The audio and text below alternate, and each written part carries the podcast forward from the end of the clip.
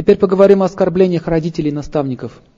Ученик не может отработать оскорбление, если он не раскаялся и не извинился. Если он оскорбляет своего наставника, это означает, кранчик знания перекрывается. У него пропадает желание уважать этого человека, и у него теряется сила слушать этого наставника.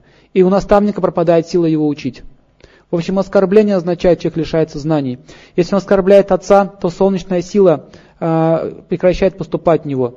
И он будет неуважаем, и он не сможет добиться успеха в жизни, какой бы отец ни был. Руководитель настоящий способен управлять людьми, если он хорошо относится к отцу.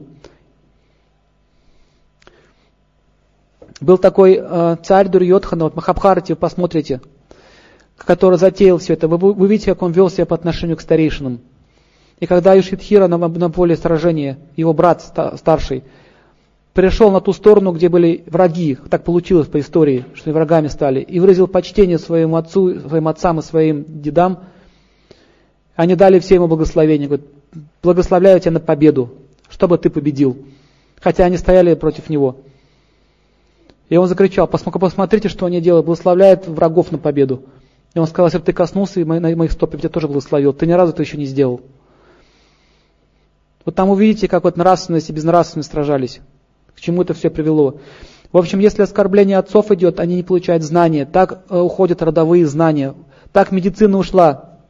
Вместе с бабушками и с дедушками ушла вся эта медицина, даже русская древняя медицина, она ушла, ее нет. Так ушли все другие знания. Поэтому мы все остались сиротами, без знания, без рода, без племени. В Ведах описано, как только э, дети прекратят уважать своих родителей, с этого момента наступит век Кали.